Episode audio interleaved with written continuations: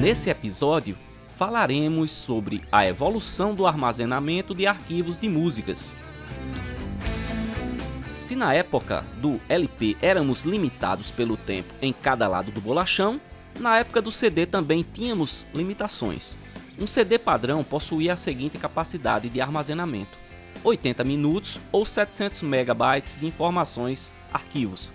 No início, as informações eram codificadas no formato CDA, formato universal para tocadores de CD, em que o armazenamento era consumido em relação ao tempo. Portanto, nesse formato, considerando que uma música dura em torno de 3 minutos e meio em média, a capacidade de armazenamento seria de no máximo 22 canções.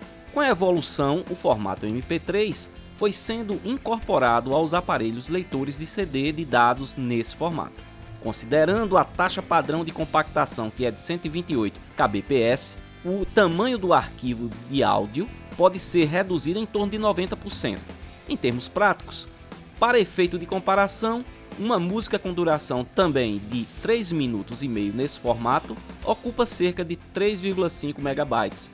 Fazendo as contas considerando que a capacidade do CD padrão é de 700 megabytes, cabem num CD em média 200 músicas. Agora vamos imaginar outras mídias portáteis bastante conhecidas e que são compatíveis com os reprodutores atuais, tais como o cartão SD e o pendrive. Considerando quaisquer dessas mídias com capacidade de 8 GB, uma capacidade bastante modesta né, para os dias atuais, vamos fazer as contas. 1 GB possui 1024 MB.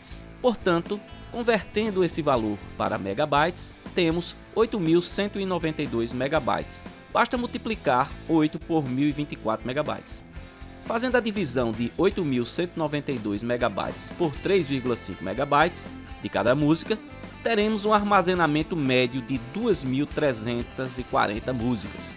Em resumo, CD de áudio de 80 minutos, 22 músicas. CD de dados de 700 MB, considerando o formato MP3, 200 músicas. E nas mídias de armazenamento, cartão SD ou pendrive, no formato MP3, 2.340 músicas. Como vimos nesse panorama evolutivo, transportar e ouvir músicas se tornou uma tarefa muito fácil, tanto na portabilidade como na quantidade de músicas que cabem na palma da nossa mão.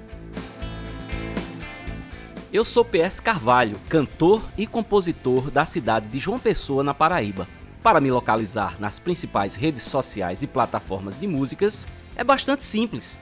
Basta digitar PS Carvalho. Por enquanto é isso. Espero ter trazido para você informações úteis e interessantes. Até o próximo episódio.